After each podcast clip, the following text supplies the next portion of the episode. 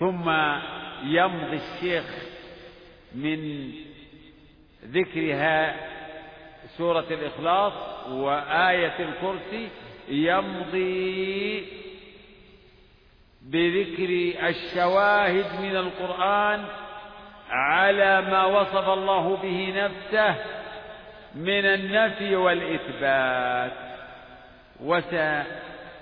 وسنمضي معه مستعرضين لهذه الشواهد ونقف معها حسب ما يقتضيه المقام والله المستعان.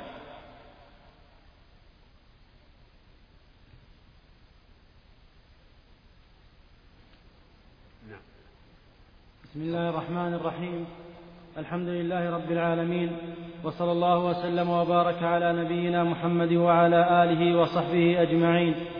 قال المصنف رحمه الله تعالى وقوله سبحانه هو الأول والآخر. معطوف على قد دخل في في هذه الجملة ما وصف الله به نفسه في سورة الإخلاص وما وصف به نفسه في أعظم آية وكذلك وقوله حط على ما قبله. كله مجرور وقوله نعم. وقوله سبحانه هو الأول والآخر والظاهر والباطن. وهو بكل شيء عليم وقوله سبحانه وتوكل على الحي الذي لا يموت وقوله وهو, وهو العليم الحكيم وقوله وقوله وهو الحكيم الخبير كذا عندكم نعم سورة سبع. نعم. وقوله وهو الحكيم الخبير يعلم صلة نعم. الآية هنا هو هذا الذي نحفظ أحفظه من قديم أنه الشيخ أراد سورة سبع. وهو الحكيم الخبير يعلم ما يلج في الأرض. نعم. لا. وهو الحكيم الخبير نعم. وقوله وهو العليم الخبير. وهو الحكيم الخبير. ما يصير السبب كذا عندك؟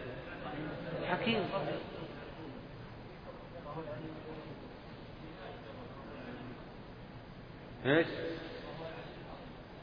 وهو إيش؟ ما في ما في ما في ما ما ما في. ما في شيء. بس هكذا الترتيب المعروف نعم. وقوله يعلم ما يلج في الأرض وما يخرج منها. فقلها مفصولة متصلة وهو الحكيم الخبير يعلم. ذكرها بدون فصل نعم. يعلم ما يلج في الأرض وما يخرج منها وما ينزل من السماء وما يعرج فيها وقوله وعنده مفات ما كملها ما في وهو الرحيم الغفور؟ طبعا ما كمل الآية؟ اللي عندي كذا. ها؟ اللي عندي طبعا كذا. وهو الرحيم الغفور. نعم. وقوله وعنده مفاتح الغيب لا يعلمها إلا هو ويعلم ما في البر والبحر وما تسقط من ورقة إلا يعلمها ولا حبة في ظلمات الأرض ولا رطب ولا يابس إلا في كتاب مبين. وقوله وما تحمل من أنثى ولا تضع إلا بعلمه وقوله لتعلموا أن الله على كل شيء قدير وأن الله قد أحاط بكل شيء علما وقوله إن الله هو الرزاق ذو القوة المتين.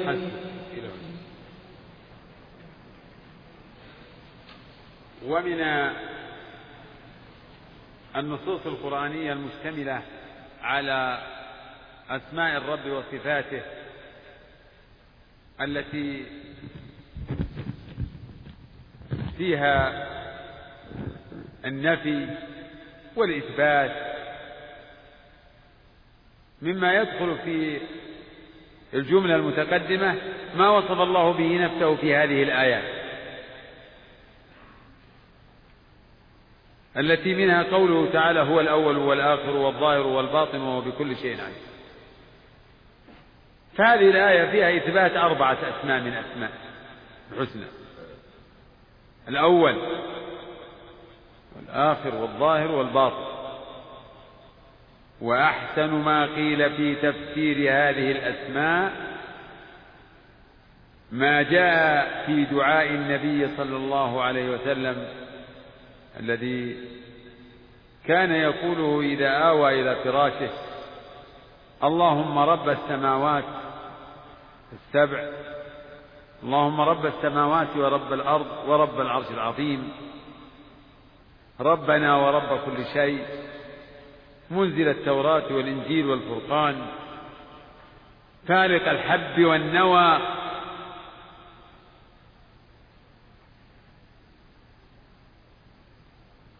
أعوذ بك من شر نفسي ومن شر كل شيء أنت آخذ بناصيته. أو كل ذي شر أنت آخذ بناصيته. اللهم أنت الأول فليس قبلك شيء وأنت الآخر فليس بعدك شيء وأنت الظاهر فليس فوقك شيء وأنت الباطن فليس دونك شيء. اقض عنا الدين واغننا من الفقر فهذا أحسن ما قيل في تفسير هذه الأسماء. الأول هذا اسم من أسماء. هو الأول يعني المتقدم على كل شيء. فكل مخلوق كل ما سوى الله فإنه محدث بعد أن لم يكن مسبوق بعدم نفسه. والله تعالى هو الأول الذي ليس قبله شيء.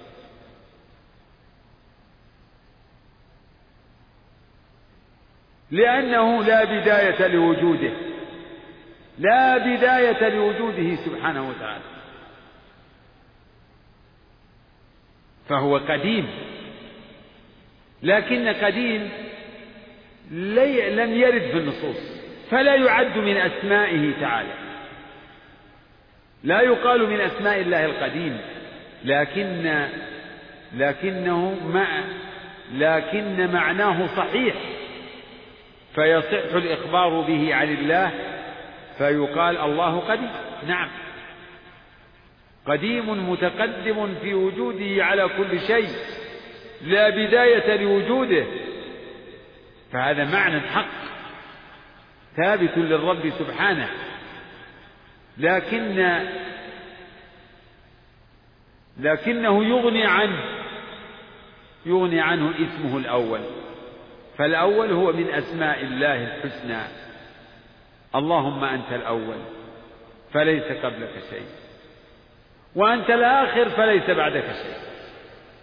الآخر يعني هذا الاسم يتضمن دوامه دوامه سبحانه وتعالى وبقاءه الذي لا نهاية له. فكل مخلوق يفنى. والله تعالى لا يفنى. كما يقول الإمام الطعاوي رحمه الله في عقيدته قديم بلا ابتداء دائم بلا انتهاء. لا يفنى ولا يبيد ولا يكون إلا ما يريد. سبحانه وتعالى. الآخر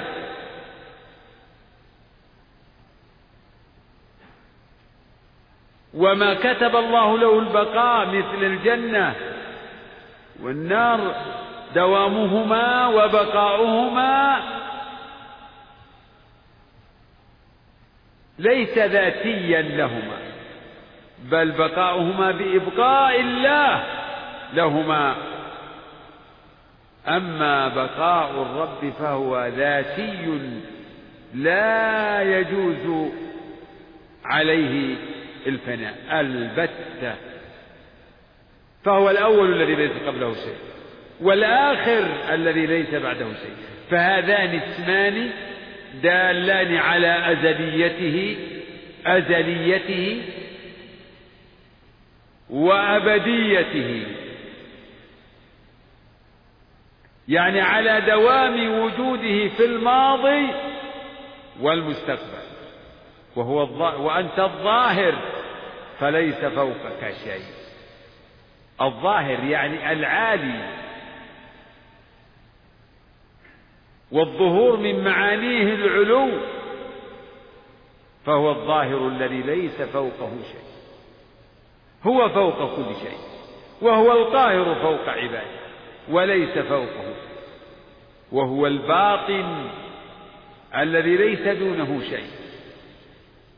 فبصره نافذ لجميع المخلوقات وسمعه واسع لجميع الأصوات وعلمه محيط بكل شيء. إذا لا يحجب سمعه شيء ولا يحجب بصره حجاب لا يحجب بصره. بصره نافذ يرى عباده. وعلمه محيط بكل شيء. ألم تعلم أن الله يعلم ما في السماء والأرض؟ الباطن. وأنت الباطن فليس دونك شيء. وليس معنى الباطن أنه تعالى داخل في المخلوقات. داخل في المخلوقات. لا بل هو بائن من خلقه. ليس في ذاته شيء من مخلوقاته. ولا في مخلوقاته شيء من ذاته وقوله نستمر وقوله تعالى نعم. إيش الآية؟ توكل. وتوكل على الحي الذي لا يموت. تقدم ذكر هذا الاسم. توكل أمر من الله لنبيه ولسائر المؤمنين وتوكل على الحي. اعتمد على الحي وفوض أمرك إليه على الحي الذي لا يموت.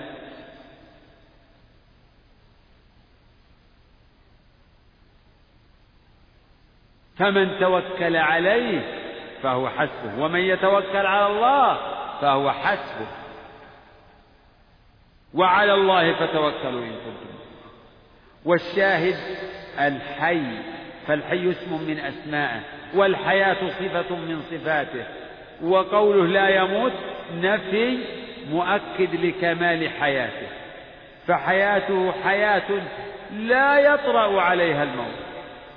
وقوله وهو الحكيم الخبير اسمان من أسمائه الحسنى دالان على كمال حكمته وعلى كمال خبرته.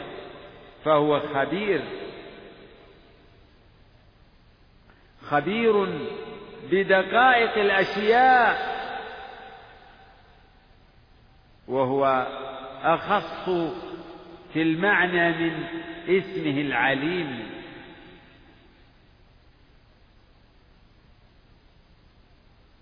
وهو الحكيم الخبير. يعلم ما يرج في الأرض. وكأن هذه الجمل تفصيل لمضمون اسمه الخبير. يعلم ما يلج في الأرض. ماذا يلج؟ ماذا يدخل في الأرض؟ ما صيغة عموم؟ يعني يعلم كل ما يلج في الأرض. من ماذا؟ من من الأحياء من الحيوانات ومن النباتات ومن الأناسي كل ما يدخل يعلم ما يلج في الأرض. وما يدخل فيها من الجمادات كالمياه التي تغور في الأرض. الماء يلج في الأرض وتبتلعه الأرض. الحيوانات لها مساكن تاوي إليها في الأرض يعلم ما يلج في الأرض وما يخرج منها من كل شيء. سبحان الله العظيم. وما ينزل من السماء من الملائكة ومن الأمر الذي ينزل من عنده والأقدار وما ينزل من السماء وما يعرج فيها. يعلم هذا كله. ففي هذا وهكذا قوله تعالى وعنده مفاتح الغيب. مفاتح الغيب. عنده خزائن الغيب. التي استاثر بعلمها وهي وهي أو منها الخمس التي لا يعلمها إلا الله.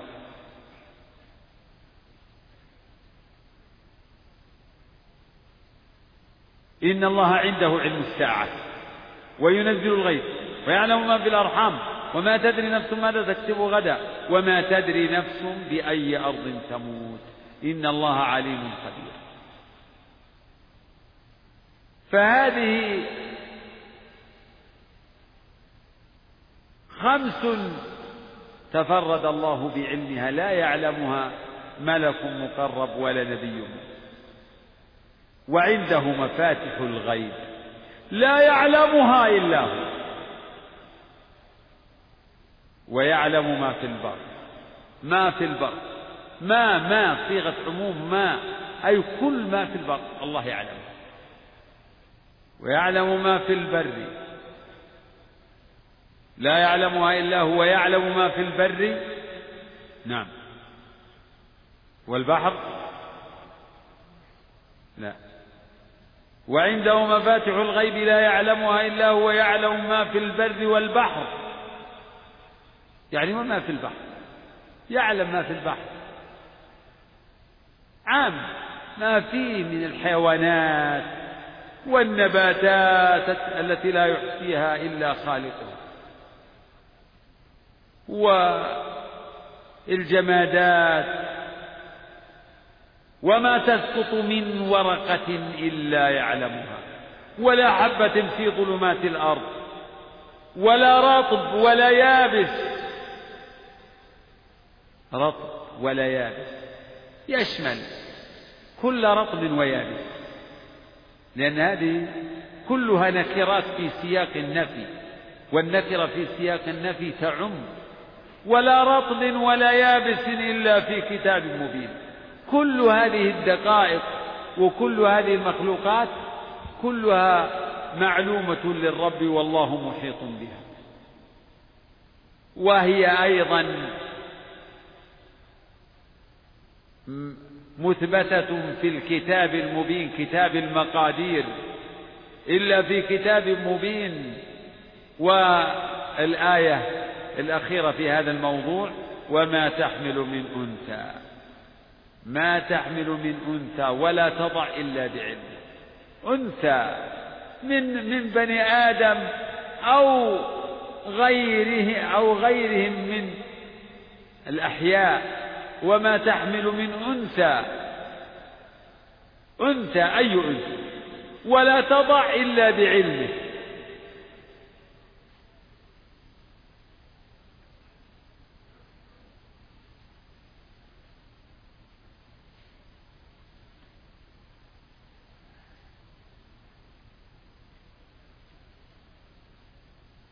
ولا تضع إلا بعلمه. وما يعمر من معمر ولا ينقص من عمره إلا في كتاب. كل ذلك قد أحاط به علمه وكتابه. فهذه الآيات من سورة من كل هذه الآيات من سورة الحديد سبع الأنعام وفاطر كل هذه الآيات ونحوها دالة على إثبات علمه سبحانه وأنه الموصوف بالعلم المحيط بكل شيء. فهو تعالى العليم والعلم صفته فهو عليم بعلم وهو تعالى علمه لا يعزب عنه شيء. وقال الذين كفروا لا تأتينا الساعة. قل بلى وربي لتأتينكم عالم الغيب. لا يعزب عنه مثقال ذرة لا يعزب عنه مثقال ذرة. وفيها دليل على أن أن على إحاطة علمه بكل صغير وكبير بالجزئيات. وبدقائق المخلوقات خلافا للملاحدة الذين يقولون إنه لا يعلم الأشياء إلا قبل إلا بعد وجودها أو لا يعلم الجزئيات وإنما يعلم المعاني الكلية.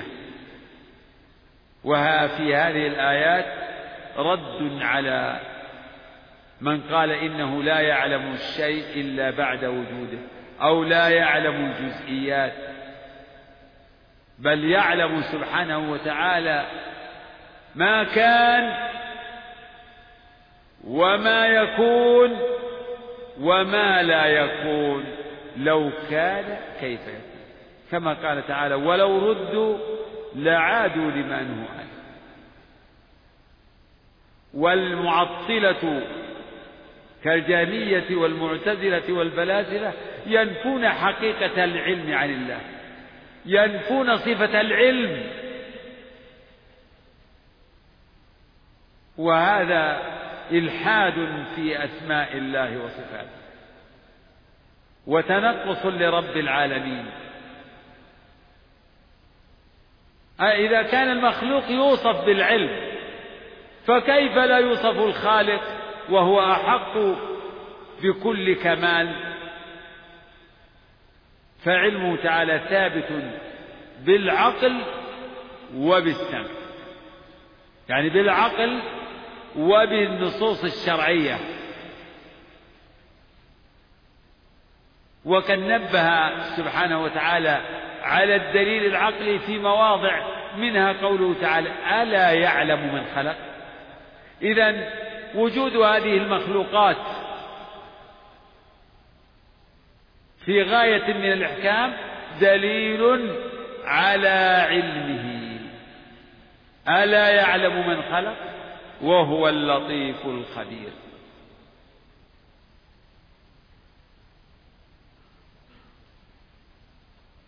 وأهل العلم والإيمان وأهل السنة والجماعة يؤمنون بكل ما وصف الله به نفسه فيؤمنون بها بما في هذه الآيات. من الأسماء الحسنى والصفات العلى فيثبتون علمه بالأشياء قبل وجودها ويثبتون علمه بالجزئيات ويؤمنون بأنه تعالى عليم وأن هذا الاسم دال على معنى فهو عليم بعلم وهو عليم والعلم صفته سبحانه وتعالى.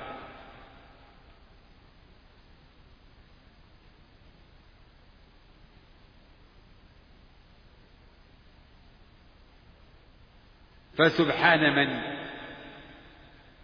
أحاط بكل شيء علما. كما في الآية الأخيرة التي وهي في سورة الطلاق. لتعلموا أن الله على كل شيء قدير. في إثبات صفة القدرة. له سبحانه وتعالى. لتعلموا أن الله على كل شيء قدير وأن الله قد أحاط بكل شيء علما. الحمد لله رب العالمين. وصلى الله وسلم وبارك على نبينا محمد وعلى آله وصحبه أجمعين. قال المؤلف رحمه الله تعالى وقوله تعالى إن الله هو الرزاق ذو القوة المتين. وقوله ليس كمثله شيء وهو السميع البصير. وقوله إن الله نعم ما يعظكم به. إن الله كان سميعا بصيرا. وقوله ولولا إذ دخلت جنتك قلت ما شاء الله. لا قوة إلا بالله وقوله ولو شاء الله ما اقتتلوا ولكن الله يفعل ما يريد وقوله أحلت لكم بهيمة الأنعام إلا ما يتلى عليكم غير محل الصيد وأنتم حرم إن الله يحكم ما يريد وقوله فمن يرد الله أن يهديه يشرح صدره للإسلام ومن يرد أن يضله يجعل صدره ضيقا حرجا كأنما يصعد في السماء وقوله وأحسنوا إن الله يحب المحسنين. حسبك. الحمد لله والصلاة والسلام على رسول الله وعلى آله وصحبه. هذه أيضا جملة من الآيات المشتملة على بعض أسماء الرب وصفاته. وهي داخلة في الجملة التي أشار إليها الشيخ وهو الآن بصدد تقريرها بشواهدها. وهي أن الله تعالى جمع فيما وصف وسمى به نفسه بين النفي والإثبات. فوصف نفسه بإثبات الأسماء الحسنى والصفات العلى وبنفي الآفات والعيوب والنقائص. فمن هذه النصوص القرآنية المشتملة على بعض أسماء الرب وصفاته وهي من نصوص الصفات. يعني كثير من آية القرآن يقال إنها من نصوص الصفات. فأول ذلك قوله تعالى إن الله هو الرزاق ذو القوة المتين. ففي هذه الآية إثبات اسم من أسمائه الحسنى وهو الرزاق. رزاق صيغة تدل على كمال الرزق وكثرة الرزق. هو الرزاق هو الرزاق سبحانه وتعالى. قال قبلها ما أريد منهم من رزق وما أريد أن يطعمون. إن الله هو الرزاق. فكل ما يحصل للعباد من من رزق مادي أو معنوي من علم أو مال أو أي منفعة وكأي من دابة لا تحمل رزقها الله يرزقها. والنصوص المفسرة لهذا الاسم المفصلة لهذا الاسم كثيرة. فهو تعالى خير الرازقين وما بكم من نعمة وما بكم من نعمة فمن الله. كل ما يتقلب فيه العباد من النعم فهو منه هو الذي أعطاه وأمد به عباده. إن الله هو الرزاق.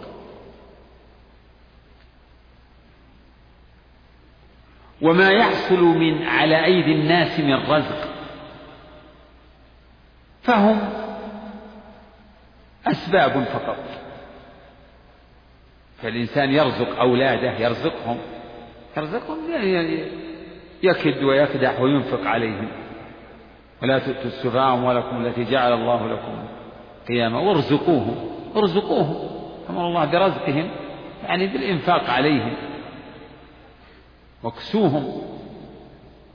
لكن الرزاق حقيقة المطعم حقيقة هو الله.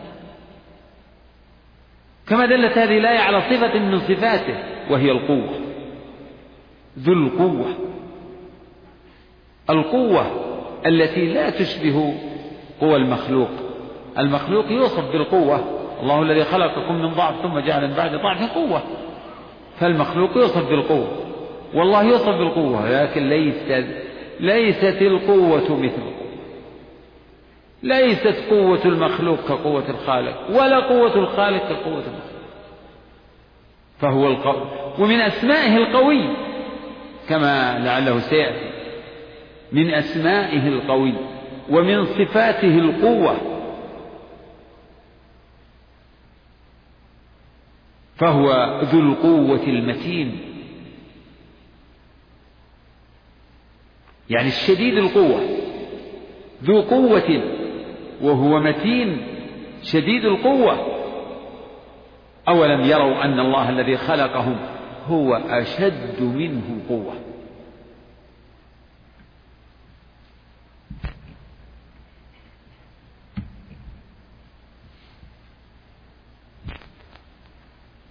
فيجب الإيمان بذلك ومعرفة الله بذلك.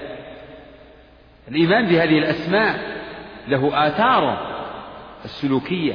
إذا علم الإنسان أن كل الخير بيده والعطاء وأنه لا مانع لما أعطى ولا معطي لما منع توجه بقلبه إلى ربه في كل حوائجه فهو الذي لا يأتي بالحسنات إلا هو ولا يدفع السيئات إلا هو.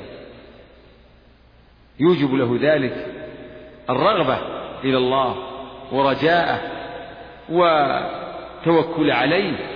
في حصول الخير ومنافع الدنيا والآخرة. وإذا علم العبد أنه تعالى القوي وأنه ذو القوة أيضا ازداد تعظيما لربه ورجاء له وخوفا منه. فقوته لا يقاومها قوة قوة لا يعتريها ضعف. نعم. وهكذا يقال في سائر الصفات كما تقدم في الآيات الدالة على إثبات العلم. علمه تعالى علم محيط بكل شيء.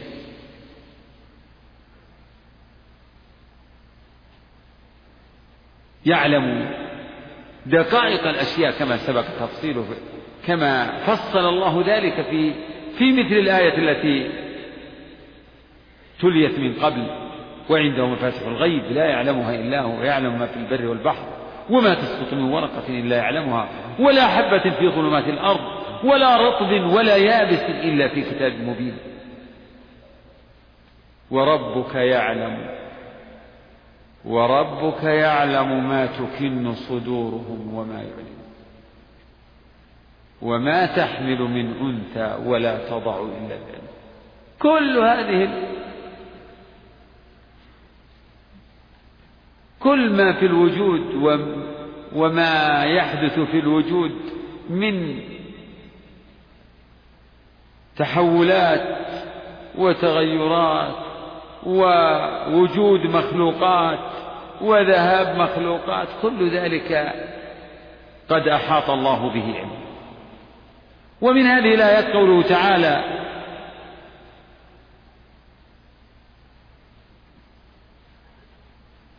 إن الله نعم ما يعظكم به إن الله كان سميعا بصيرا. وقول ليس كمثله شيء وهو السميع البصير. ليس كمثله شيء وهو السميع نفي وإثبات. ليس كمثله شيء. هذا نفي مجمل. نفي للمثيل عن الله لا شيء مثله. ليس شيء في الوجود مثله. لا في علمه ولا في سمعه ولا في بصره ولا في قدرته ولا في رزقه ولا في قوته ولا في عزته ليس كمثل شيء. لا في ذاته ولا في صفاته ولا في أفعاله. ليس كمثله شيء. هذا نفي مجمل وهو السميع البصير. إثبات. فيه إثبات اسمين من أسماء الله الحسنى. فهو السميع وهو البصير. وفي هذا إثبات لصفتين من صفات ألا وهما السمع والبصر فهو السميع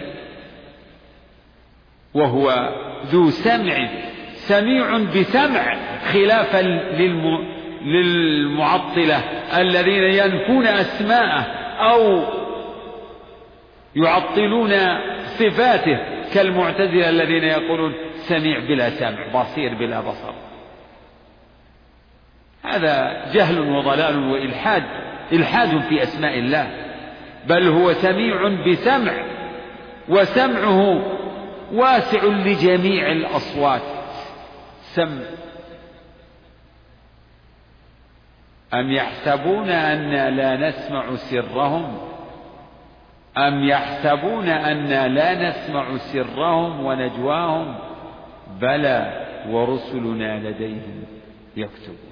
ما يكون من نجوى ثلاثة إلا هو رابعهم ولا خمسة إلا هو سادسهم.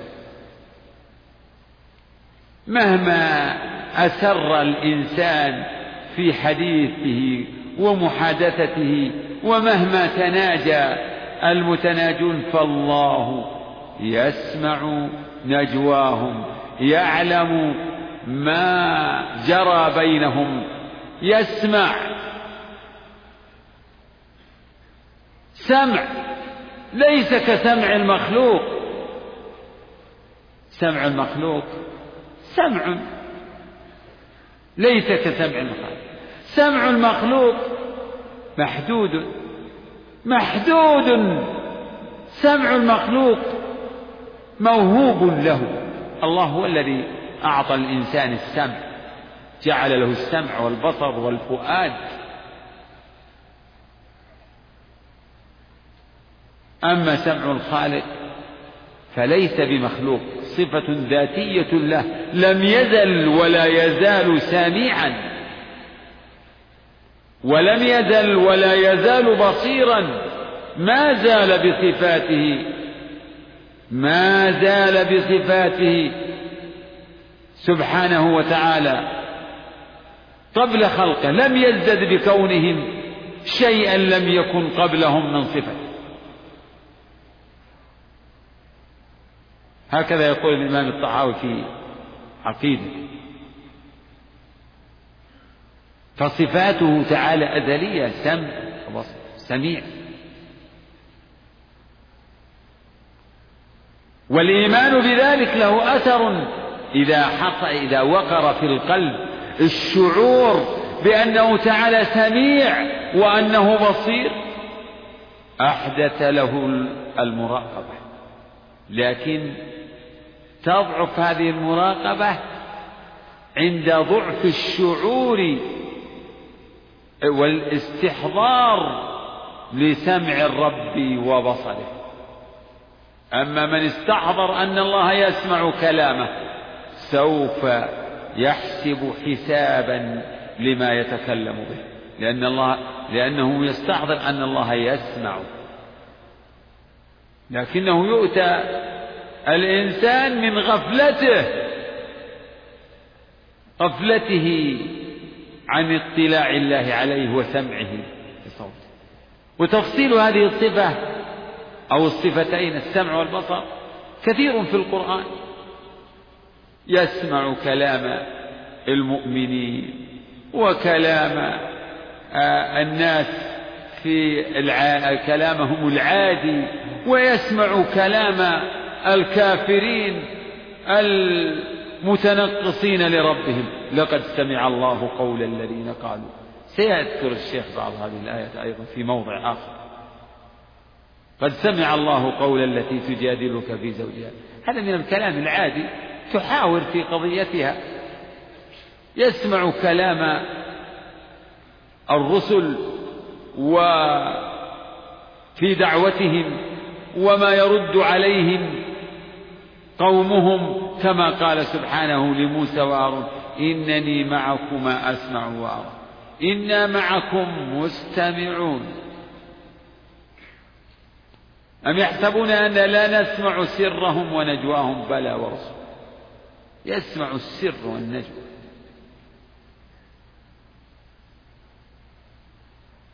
بصير سبحانه وتعالى ببصر وبصره نافذ لجميع المخلوقات. بصره نافذ. فهو السميع البصير. ولما قرأ النبي صلى الله عليه وسلم هذه الآية وضع إبهامه على أذنه وسب والسبابة على عينه. قال أهل العلم لبيان أن المراد بالسمع والبصر حقيقتهما أنه ذو سمع حقيقة وذو بصر حقيقة.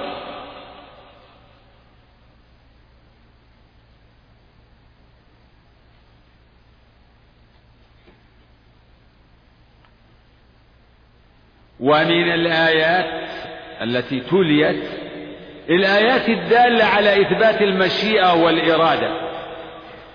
ولولا إذ دخلت جنتك قلت ما شاء الله لا قوة إلا هكذا يقول الرجل الصالح المؤمن لصاحبه الكافر المغرور بجنته الذي لما دخل جنته قال ما أظن أن تبيد هذه أبدا وما أظن الساعة قائمة ولئن رددت إلى ربي لأجدن خيرا منها منقلبا. قال له صاحبه وهو يحاور أكفرت بالذي خلقك من تراب ثم من نطفة ثم سواك رجلا لكنه والله ربي ولا أشرك بربي أحدا. ولولا إذ دخلت جنتك ولولا إذ دخلت جنتك قلت ما شاء الله لا قوة إلا بالله. يقول لو أنك عندما دخلت جنتك تذكرت أن أنها إنما حصلت بمشيئة الله. ما شاء الله. أي هذا ما شاء الله. وتذكرت أن أنه لا قوة لك ولا لغيرك إلا بالله. فلو أنك قلت ما شاء الله لا قوة إلا بالله كان هذا هو الواجب عليك. أما أن تقول ما أظن أن تبيد هذه أبدا وما أظن الساعة قائمة. هذا كفر وإنكار للبعث وإنكار ل... لفضله سبحانه وتعالى إنكار لربوبيته لأنه سبحانه هو المنعم المتفضل هو الذي يعطي ما ما يشاء من يشاء ما يشاء هو الذي يعطي ما يشاء لمن يشاء. ما شاء الله يعني هذا ما شاء الله.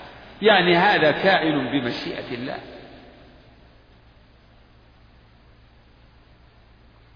وفعلا ما شاء الله كان ما شاء الله لا بد أن يكون. وما لم يشاء لم يكن. فكل ما يجري في الوجود وكل ما يحصل في الوجود من الذوات والصفات والحركات فهي كل ذلك بمشيئته لا يخرج عن مشيئته شيء. ابدا لا يخرج. كل ما يجري. الحروب الطاحنة والأمور هذه التي تجري هي جارية بالقدر. بمشيئة الله. ولو شاء الله ما اقتتلوا ولكن الله يفعل ما يريد. والإرادة. الله وصف أخبر عن نفسه بأنه يريد. وهو فعال لما يريد. يريد الله بكم اليسر ولا يريد بكم العسر. يريد الله ليبين لكم ويهديكم سنن الذين من قبلكم. فمن يريد الله أن يهديه يشرح صدره للإسلام. فمن صفاته الإرادة فهو يريد ولكن الإرادة المضافة لله قال أهل العلم نوعان. إرادة قالوا كونية وإرادة شرعية. أما الإرادة الكونية فهي بمعنى المشيئة. ومن شواهدها قوله تعالى فعال لما يريد. هذا إرادة كونية. فعال لما يريد. كل ما شاء فإنه فعله كل ما أراد الله أن يفعله فعله لأنه لا لا معارض له ولا يستعصي عليه شيء. فعال لما يريد. ومن شواهد الإرادة الكونية قوله تعالى فمن يرد الله أن يهديه. يعني من يشاء الله أن يهديه يشرح صدره للإسلام. يوسع صدره ويقذف النور فيه ويجعل فيه القبول للحق. يقبل الحق بانشراح وسرور. ومن يرد أن يضله أعوذ بالله. هذا. ومن يرد أن يضله يجعل صدره ضيقا حرجا. ينفر من الحق. يشمئز. إذا ذكر الله وحده اشمأزت قلوب الذين لا يؤمنون بالآخرة. وإذا ذكر الذين من دونه إذا هم يستبشرون. والله تعالى يمن على من يشاء. يهدي من يشاء بفضله. وحكمته ويضل من يشاء بحكمته وعدله. يعطي ويمنع. يهدي ويضل. ويعز ويذل. قل اللهم مالك الملك. تؤتي الملك من تشاء.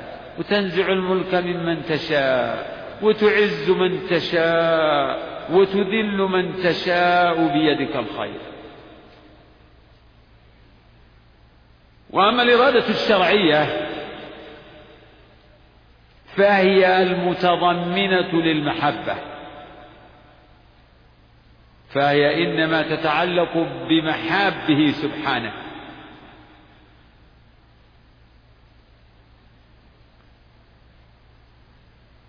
هذا هو هاتان الإرادتان. ومن ومن شواهد الإرادة الشرعية قوله تعالى يريد الله بكم اليسر يريد الله ليبين لكم ويهديكم سنن الذين من قبلكم.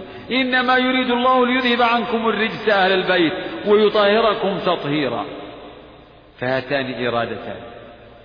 قال أهل العلم إن الفرق بين الإرادتين من وجه. أما الإرادة الكونية فإنها عامة لكل الموجودات. فهي شاملة لما يحب سبحانه وما لا يحب. فكل ما في الوجود فهو حاصل بإرادته الكونية.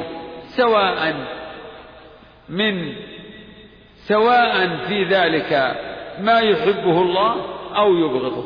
فكل ما في الوجود فهو حاصل بإرادته تعالى الكونية التي هي بمعنى المشيئة فإنه لا يخرج عن مشيئته أو إرادته الكونية شيء البتة. أما الإرادة الكونية الشرعية فإنها تختص بما يحبه بما يحبه سبحانه. فالطاعات مرادة لله شرعا. أما المعاصي فليست مرادة شرعا. وما وقع من الطاعات ما حصل من الطاعات فإذا صليت مثلا نقول هذه الصلاة تتعلق بها الإرادتان الإرادة الكونية والإرادة الشرعية إيش تقول؟ إيش تقول؟ إيش فيها؟ أقول الإرادة الصلاة إذا ما يقع من الصلاة إذا صلى الإنسان أو أي طاعة تفعلها فإنها واقعة بالإرادة الكونية و ومتعلق كذلك للإرادة الشرعية فهي مرادة لله كونا وشرعا. أما المعاصي ما يقع من المعاصي فهذه مرادة لله كونا لأنها ما تقع لا يقع في الوجود شيء البتة إلا بإرادته ومشيئته سبحانه. لكن هل المعاصي محبوبة لله؟ لا بل هي مبغوضة مسخوطة وإن كانت واقعة بإرادته. فهذا هو الفرق بين الإرادتين. فرق بين الإرادتين من وجهين.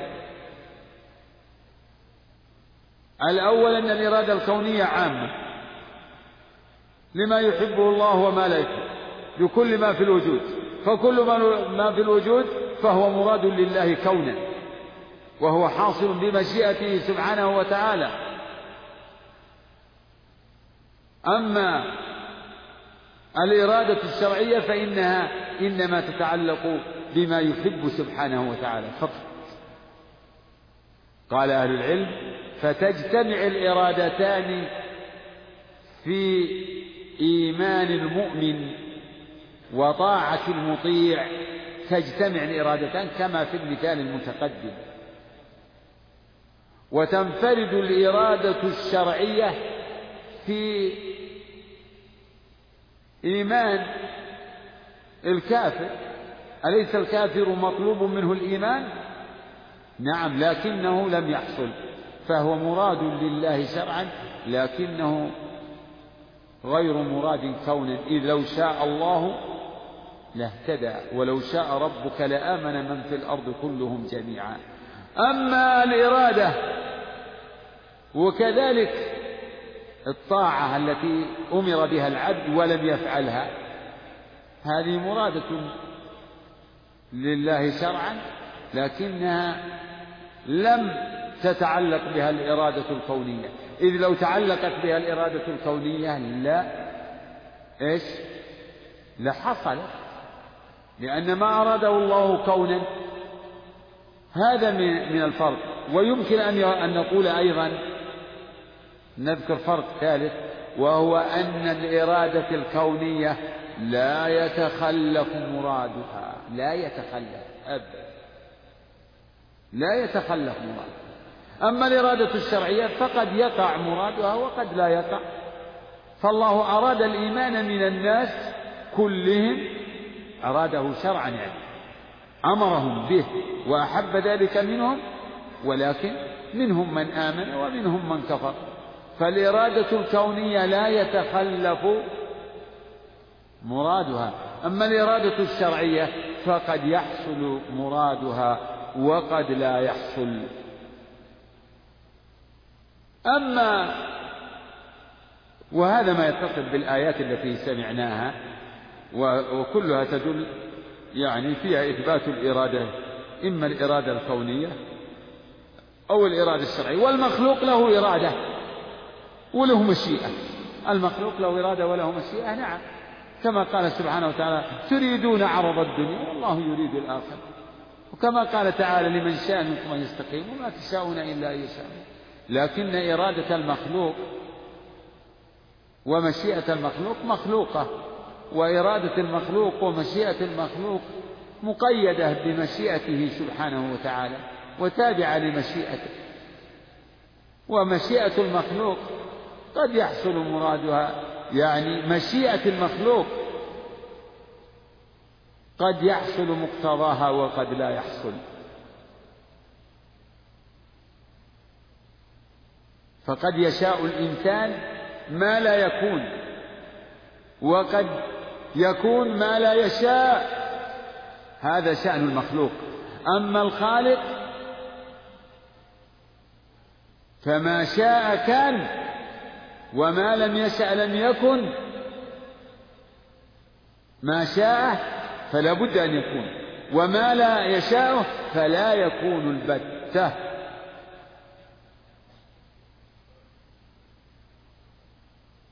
لأنه سبحانه وتعالى لا يعجزه شيء ولا ولا يستعصي عليه شيء فما شاء أن يفعله فعل. وما كان الله ليعجزه من شيء في السماوات ولا في الأرض. إنه كان عليما قديرا. نعم تفضل. نعم. باقي آيات؟ مرينا عليها إيش فيها؟ كله ها؟ هذه داخلة يعني قوله تعالى أحلت لكم بهيمة الأنعام إلا ما يتلى عليكم غير محل الصيد وأنتم حرم أحلت لكم بهيمة الأنعام الإبل والبقر والغنم إلا ما يتلى عليكم في الآية الثالثة وهي الميتة والدم الزير والمنخنقة والموقودة والمتردية كلها في سورة المائدة إلا ما يتلى عليكم غير محل الصيد وأنتم حرم. هذا محرم على العباد في قوله حل لكم صيد البحر وطعامه متاعا لكم وللسيارة وحرم عليكم صيد البر ما دمتم حرما في آخر السورة إن الله يحكم ما يريد هذا هو الشاهد. إن الله يحكم ما يريد والإرادة هنا هي الإرادة الشرعية. لأن هذه الآية جاءت في سياق الأحكام الشرعية. في سياق الأحكام الشرعية. إن الله يحكم ما يريد ويحتمل أن تكون الآية شاملة للحكمين والإرادتين. أعني الحكم الكوني والشرعي والإرادة الكونية والشرعية. نعم. قدام ما قرأنا. أقول ما قرأناها ما قرأت إيش؟ فائدة. فائدة لمعرفة الفرق بين ما هو مراد لله بمعنى أنه قد شاء وبين وإن لم يحبه وما أراده بمعنى أنه أراده إرادة تتضمن المحبة. كيف؟ كيف يقال هذا وقد علمنا؟ يعني لولا هذا التقسيم لحصل الإشكال وحصل آه، توهم التناقض. لا يتأتى, يتأتى فهم هذه النصوص إلا بهذا التقسيم. فلولا ففي ضوء هذا التساؤل هل تقول إن المعاصي مرادة لله؟ ها؟ ما يصير. لا ما يصلح. لا. عجيب. إيه. لولا هذا التقسيم لحصل الاضطراب في الفهم. فبهذا التقسيم وبهذا التفريق وبهذا التفصيل حصل التمييز. بين ما هو مراد لله وإن كان مبغوضا له وبين ما هو مراد لله وهو محبوب له. نعم تفضل. وقوله وأحسنوا إن الله يحب المحسنين وقوله وأقسطوا إن الله يحب المقسطين وقوله فما استقاموا لكم فاستقيموا لهم. إن الله يحب المتقين. وقوله إن الله يحب التوابين ويحب المتطهرين. وقوله قل إن كنتم تحبون الله فاتبعوني يحببكم الله. وقوله فسوف يأتي الله بقوم يحبهم ويحبونه. وقوله إن الله يحب الذين يقاتلون في سبيله صفا كأنهم بنيان مرصوص وقوله وهو الغفور الودود وقوله بسم الله الرحمن الرحيم وقوله ربنا وسعت كل شيء آيات وهذه أيضا مجموعة من الآيات المشتملة على بعض صفات الرب سبحانه وتعالى وهي المحبة.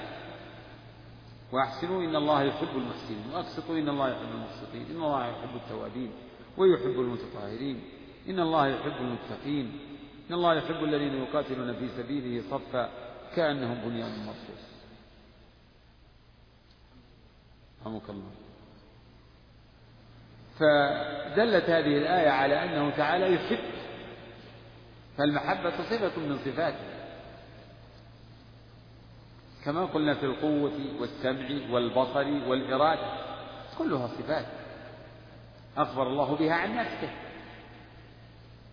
كذلك أخبر بأنه يحب بعض عباده يحب المحسنين المحسنين لأعمالهم والمحسنين إلى عباد الله يحب المقسطين المقسطين الذين يعدلون في حكمهم وأهليهم وما ولوا يحب التوابين الرجاعين إليه عن الذنوب وعن التقصير يحب المتطهرين كما أمروا يحب المتقين سبحانه وتعالى يحب المجاهدين في سبيله كلها أخبر سبحانه وتعالى فوجب الإيمان بأن من صفاته المحبة وفي هذا غاية الترغيب في هذه الأعمال. إن محبة الله للعبد هي فوق ما ينال من الثواب. فالمؤمنون المخلصون أولياء الله يتطلعون للفوز بهذه المحبة. قل إن كنتم تحبون الله فاتبعوني يحببكم الله. والمخلوق يوصف بالمحبة ولكن مع الفرق. فللمخلوق محبة تليق به وتناسبه. يمكن يعبر عنها بشيء ميل الشيء أو ميل الإنسان إلى ما يناسب أو ما أشبه ذلك. والله يوصف بالمحبة. وليست المحبة ليس ليست المحبة كالمحبة. محبة الخالق ليست كمحبة المخلوق. كذلك العكس ليس كمثله شيء وهو السميع البصير. لكن محبته محبة حقيقية. لا كما يقول المعطلة من الجهمية والمعتزلة والأشاعرة. الذين ينفون حقيقة المحبة. يقولون الله لا يحب ولا تليق به صفة المحبة. ويفسرون ما جاء في النصوص يحرفون النصوص يفسرونها بالإرادة. يقول يحب المقسطين يعني يريد الإنعام عليهم يحب المحسنين يعني يريد أن ينعم عليهم أو يقولون يحب المقسطين يعني يثيبهم. وهكذا يفسرون المحبة إما بالإرادة وإما بالثواب. إما بالثواب أو إرادة الثواب. فينفون عن الله حقيقة المحبة. وهذا مبني على أصولهم الفاسدة وأن إثبات هذه الصفات يستلزم التشبيه. فيقعون في التناقض ويفرون من شيء فيقعون في نظيره أو في شر منه. وأهل السنة والجماعة يثبتون لله ما أثبته النفس. يثبتون له كل ما أثبته لنفسه وأثبته له رسوله كما تقدم في ذكر مذهب أهل السنة والجماعة. فيدخل في ذلك إثبات المحبة. فأهل السنة يثبتون لله المحبة. بل يثبتون المحبة من الجانبين. يعني يقولون إنه تعالى يحب ويحب. يحب. يحب المؤمنين والمقسطين والمحسنين والمجاهدين إلى كما في الآية. ويحبه أولياءه يحبه المؤمنون. كما قال سبحانه يا أيها الذين آمنوا من يرتد منكم عن دينه فسوف يأتي الله بقوم يحبهم ويحبونه.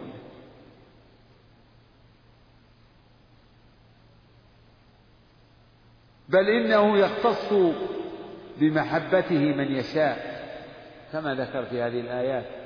بل إنه يفضل بعض عباده في هذه المحبة ولهذا اتخذ من عباده من اتخذه خليلا كإبراهيم ومحمد صلوات الله وسلامه عليهما وسائر النبي. واتخذ الله إبراهيم خليلا.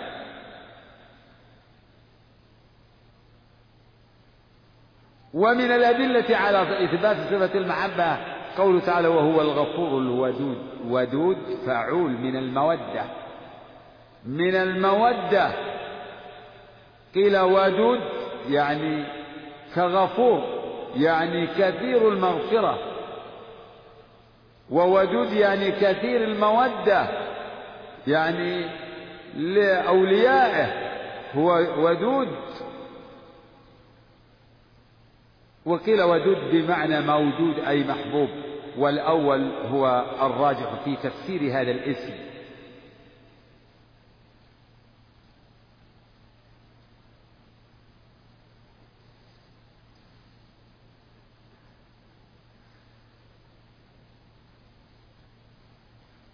نعم.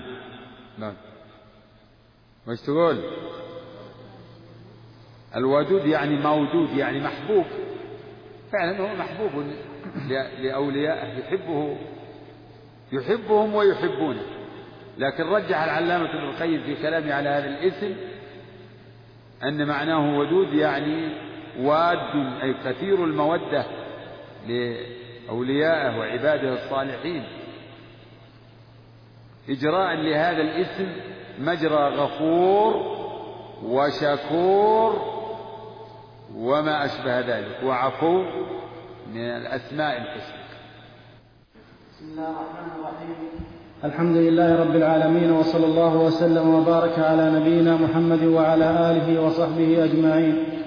قال المصنف رحمه الله تعالى وقوله سبحانه وتعالى بسم الله الرحمن الرحيم وقوله ربنا وسعت كل شيء رحمة وعلما وقوله وكان بالمؤمنين رحيما وقوله ورحمتي وسعت كل شيء وقوله كتب ربكم على نفسه الرحمة وقوله وهو الغفور الرحيم وقوله فالله خير حافظا وهو أرحم الراحمين وقوله رضي الله عنهم ورضوا عنه وقوله ومن يقتل مؤمنا متعمدا إلى إلى ناخذها الحمد لله والصلاة والسلام على رسول الله وعلى آله وصحبه ومن اهتدى بهداه. هذه مجموعة من الآيات الدالة على بعض صفات الرب وأسمائه. فهي من نصوص الأسماء والصفات. وهي هذه الآيات المشتملة على إثبات اسمه الرحمن الرحيم واسمه الغفور وأنه تعالى أرحم الراحمين.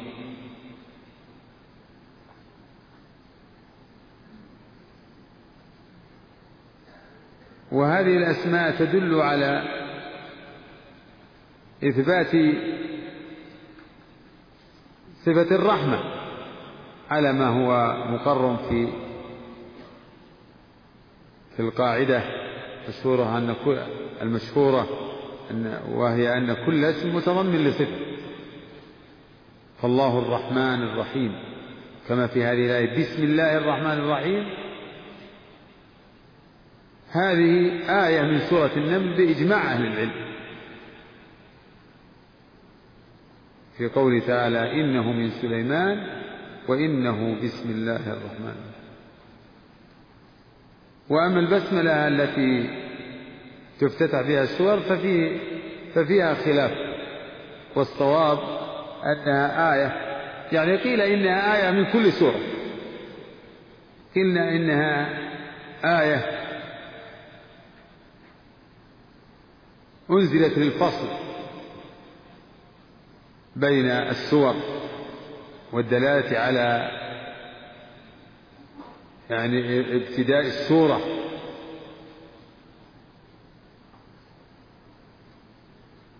وهذا أرجح.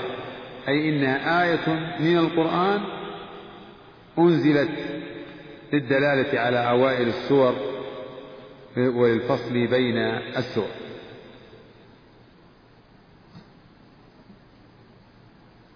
وهذان الاسمان الرحمن الرحيم قد جاء في مواضع كثيرة من القرآن. الرحمن الرحيم. جاء مقترنين كما في البسملة وفي مواضع أخرى كقوله تعالى وإلهكم إله واحد لا إله إلا هو الرحمن الرحيم. وجاء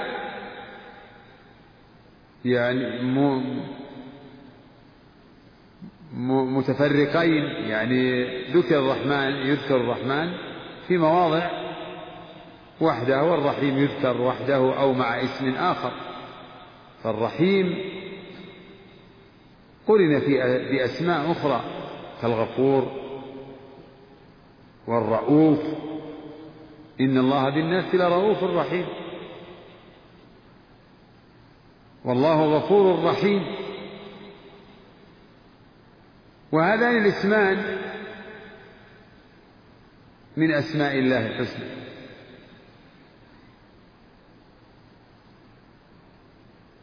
فهو الرحمن وهو الرحيم. والمشهور في الفرق بينهما أن الرحمن يدل على الرحمة العامة والرحيم يدل على الرحمة الخاصة بالمؤمنين.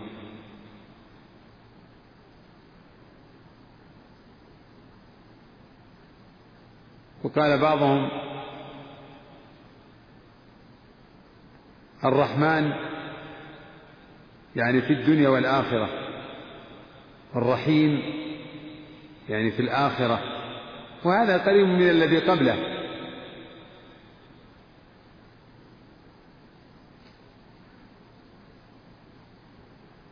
والحق أنه سبحانه وتعالى الرحمن الرحيم في الدنيا والآخرة. وجاء عن ابن عباس رضي الله عنهما أنه قال الرحمن الرحيم اسمان رقيقان. يعني يدلان على الرحمة وهي معنى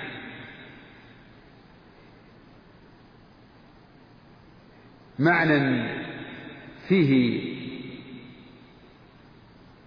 فيه رقة يعني فيه أن الرحمة تقتضي الإنعام والإحسان والإكرام. ولا ولا يقال أن هذا تفسير للرحمة لا الرحمة صفة معقولة المعنى.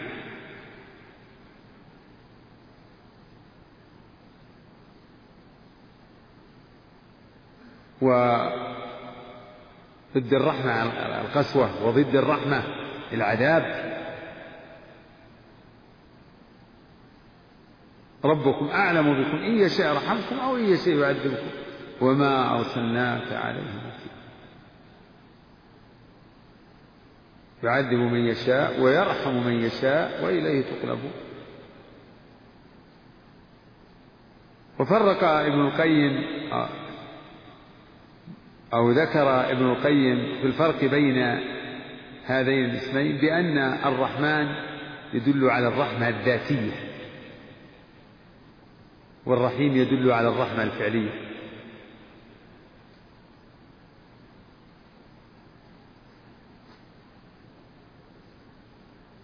الرحمة الذاتية للرب سبحانه فإنه تعالى لم يزل ولا يزال متصفا بالرحمة. فالرحمة من صفاته الذاتية.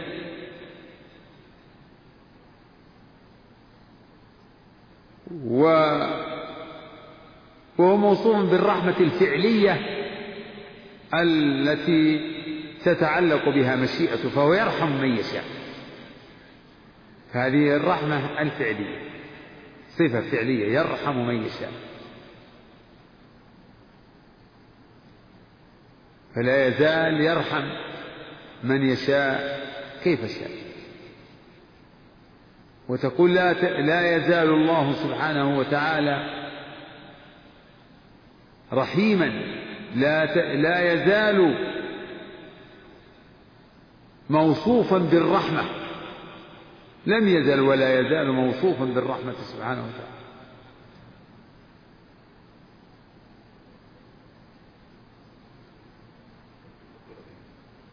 فهذان اسمان عظيمان.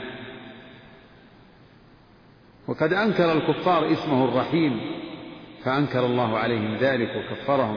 قال تعالى وإذا قيل لهم اسجدوا للرحمن قالوا وما الرحمن؟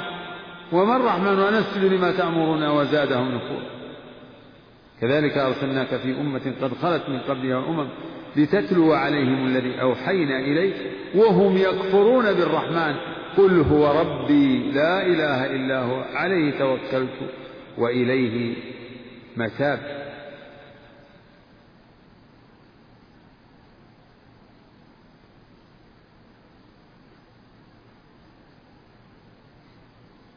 إذا الرحمن الرحيم اسمان من أسمائه الحسنى دالان أيضا على صفة الرحمة و وفي الآيات الأخرى التصريح بصفة الرحمة. التصريح بالرحمة صفة. قال الله ورحمتي وسعت كل شيء. ربنا وسعت كل شيء رحمة وعلما. وقوله سبحانه وتعالى فالله خير حافظا وهو أرحم الراحمين. فالعباد يوصفون بالرحمة الراحمون يرحمهم الله. الراحمون يرحمهم الله. رحماء بينهم. العباد يوصفون بالرحمة. ولا وليس هذا من التشبيه في شيء. فللمخلوق الرحمة التي تناسبه وللرب الرحمة التي تناسبه وتليق به. وليست الرحمة كالرحمة ولا الرحيم كالرحيم. المخلوق يوصف بالرحمة كذلك يسمى رحيما كما قال الله في النبي عليه الصلاة والسلام وكان بالمؤمنين رحيما. فالله رؤوف رحيم والنبي رؤوف رحيم وليس الرؤوف كالرؤوف ولا الرحيم كالرحيم. فللمخلوق من هذه الأسماء ومن هذه الصفات ما يناسبه. وللرب تعالى من أسمائه وصفاته ما يناسبه ويليق بعظمته وجلاله وكبريائه وأهل السنة والجماعة منهجهم في هذه الصفة وفي هذه الأسماء منهج واحد إثبات إثبات ما أثبته الله لنفسه من الأسماء والصفات مع نفي التمثيل مع نفي التمثيل ونفي العلم بالكيفية وهذا معنى قول السلف في نصوص الصفات أمروها كما جاءت بلا كيف. يعني أمروها كما جاءت مثبتين لما تدل عليه مؤمنين بها غير محرفين غير محرفين لها. ولا مكيفين لما تدل عليه بلا كيف.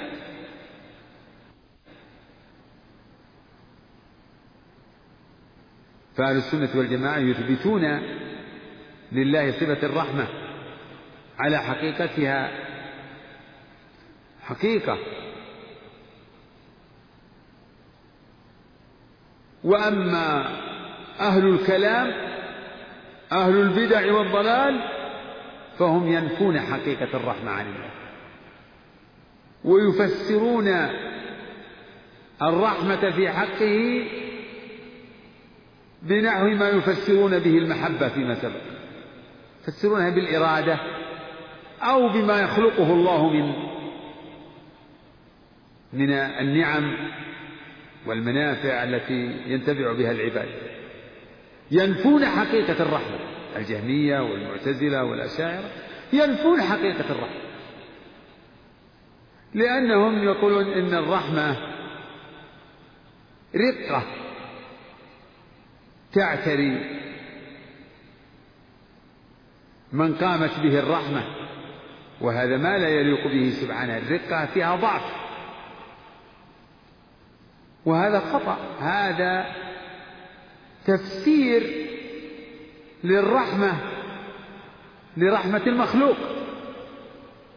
هي التي يمكن يعبر عنها بأنها رقة تعتري من قامت به. تعتريه رقة وانفعال هذه رحمة المخلوق. فبسبب هذا التوهم لما توهموا من إثبات صفة الرحمة أنها مثل رحمة المخلوق نفوا حقيقة الرحمة وفسروها إما بالإرادة فقالوا الرحمة من الله إرادته للإنعام والإحسان على عباده. أو إن المراد بالرحمة برحمته تعالى هو ما يخلقه تعالى من النعم التي ينعم الله بها على عباده. نعم الواقع أن هناك رحمة هي مخلوق لكن هذه غير الرحمة التي هي صفة الرب تعالى. فالرحمة تضاف إلى الله صفة له. كما في هذه الآيات ورحمتي وسعت كل شيء.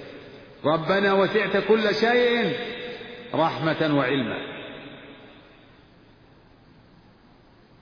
رب اغفر لي ولأخي وأدخلنا في رحمتك وأنت خير وأنت أرحم الراحمين.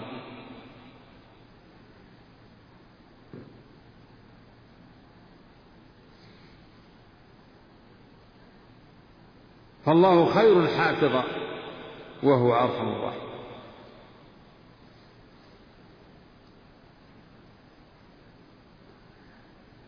فهذه الرحمة هي هي الصفة التي هي صفة الرب قائمة به. رحمة صفة قائمة به كعلمه سمعه وبصره. أما الرحمة المخلوقة فإضافتها إليه إضافة المخلوق إلى خالقه. كما في الحديث الصحيح أن الله خلق مئة رحمة. أنزل منها واحدة وجعلها بين العباد يتراحمون بها وادخر عنده تسعا وتسعين. ويوم القيامة يتممها مئة ويجعلها كلها في الجنة يرحم بها عباده والجنة هي رحمته سبحانه وتعالى. وأما الذين ابيضت وجوههم ففي رحمة الله هم فيها خالدون. في الجنة. وأدخلني تقول وأدخلني برحمتك. هذا توسل إلى الله بالرحمة. هذه صفة. أدخلني برحمتك في عبادك الصالحين.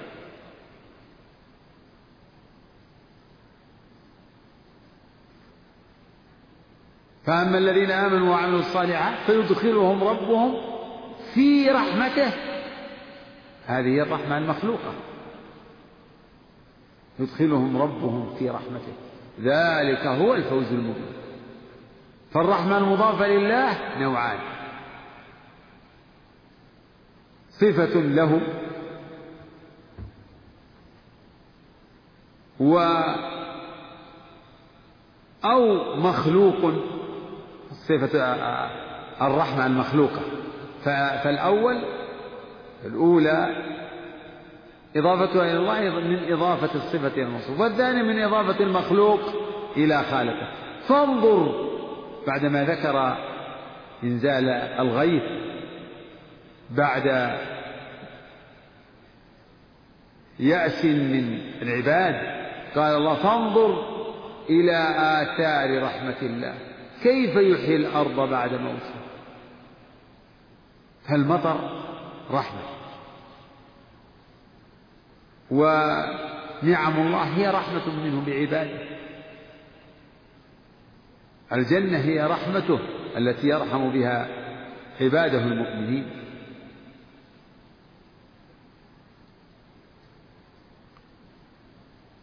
فالمقصود إن هذه الآيات هي دالة على إثبات ما اشتملت عليه من اسماء الله الحسنى وصفاته العلى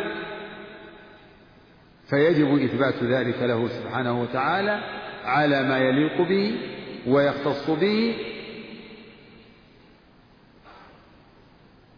بلا تحريف وصرف للنصوص عن ظاهرها كما يفعل أهل التعطيل والضلال ولا تكييف ولا تمثيل فالمنهج واحد في كل نصوص الصفات. هذا منهج أهل السنة والجماعة. وأما المعطلة فينفون حقيقة هذه حقيقة الصفات ثم يؤولون النصوص. هذا هو الغالب عليهم. الغالب عليهم تأويل النصوص. ومنهم من يفوض ويقول هذه النصوص لا نقول فيها شيئا بل نمرها ألفاظا دون تفسير لها ودون فهم لمعناها فهي نصوص لا تدل على شيء ولا يفهم منها شيء وكل من القولين باطل. أعني قول أهل التفويض وأهل التأويل. بل هذه النصوص دالة على معاني معقولة يفهمها من وفقه الله فهي تدل على إثبات هذه الأسماء وهذه الصفات لربنا سبحانه وتعالى.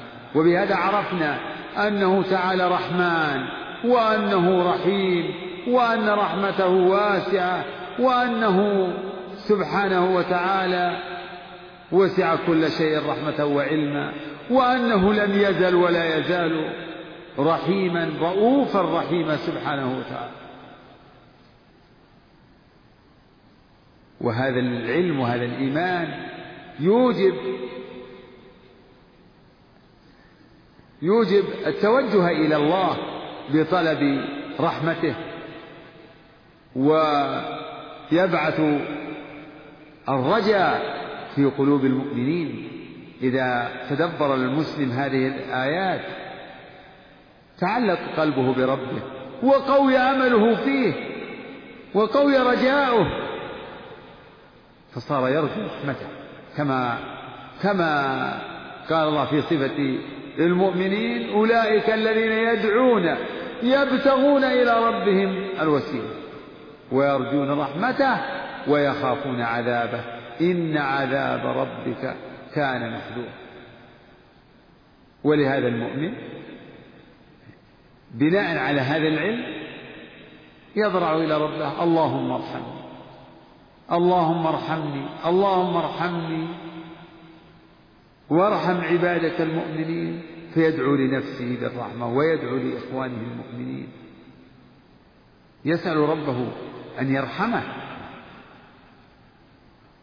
وإذا رحمه الله إذا رحمه ربه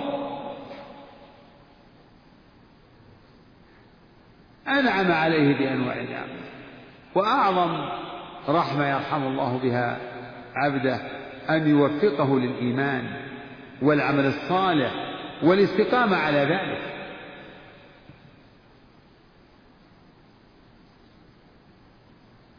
نعم بعد.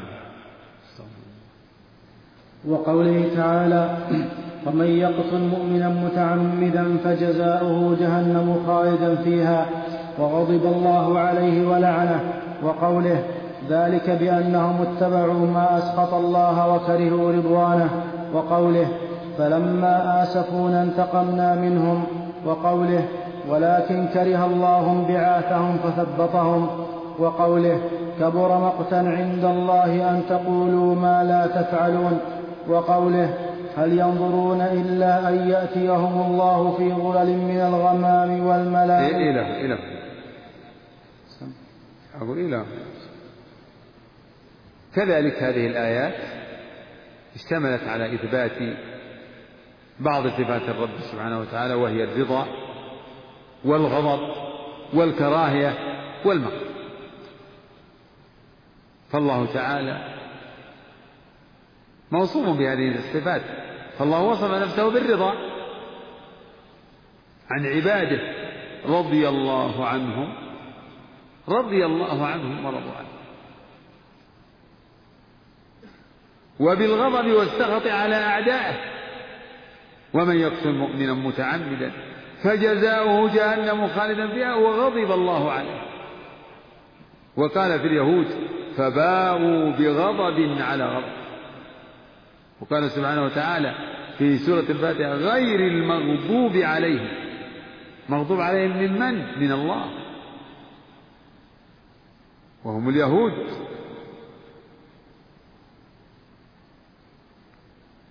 وقال في المنافقين ولكن كره الله انبعاثهم كره.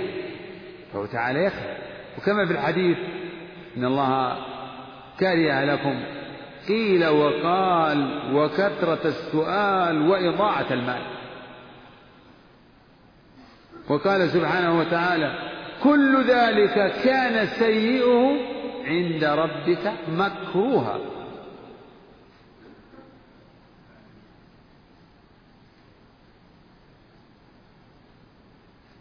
وكذلك وصف نفسه بالمقت. للكافرين. لمقت الله أكبر من مقتكم أنفسكم. والمقت هو أشد البغض. فكما أنه تعالى يحب أولياء يحب المؤمنين يحب المقسطين التوابين والمتطهرين ويحب المتوكلين عليه. كذلك يمقت الكافرين ويبغضهم ويكرههم.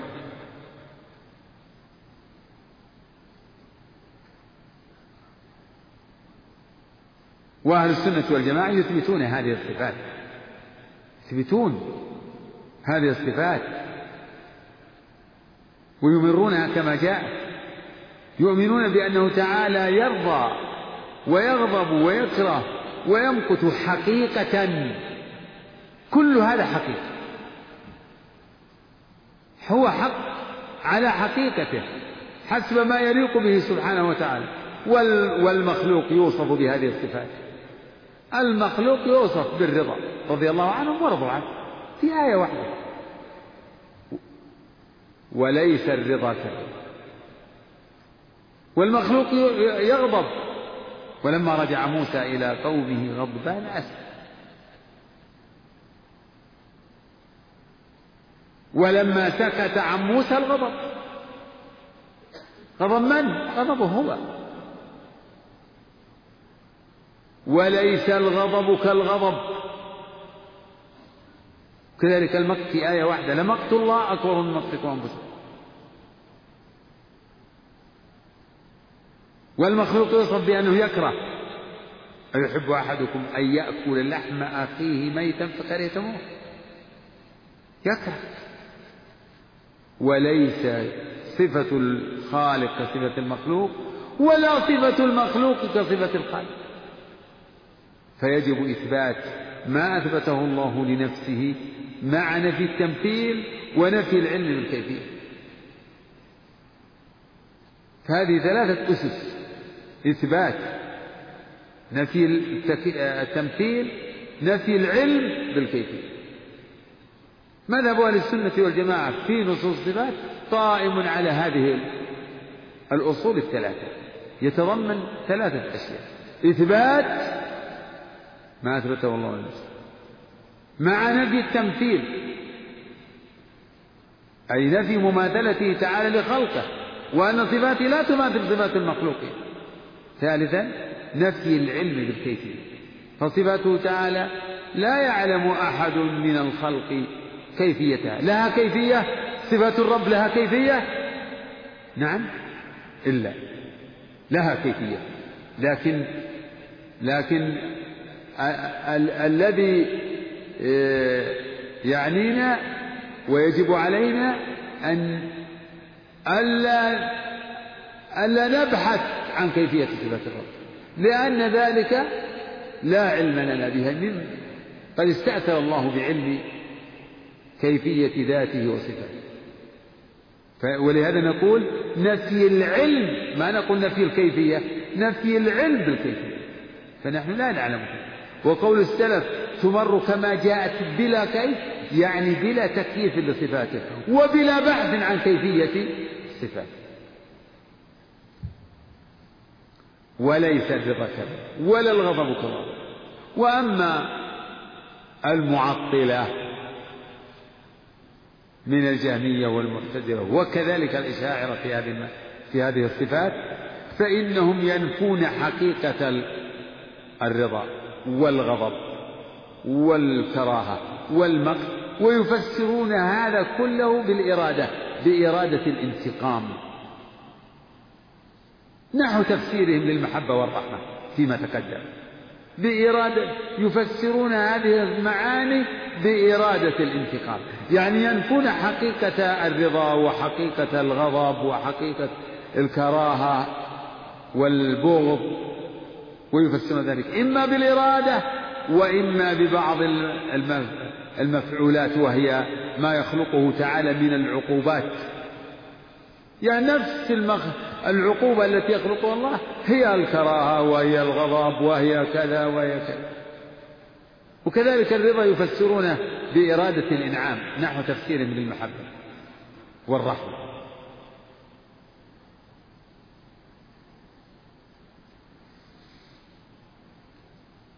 وهذا تحريف للكلمة عن مواضع كما تقدم.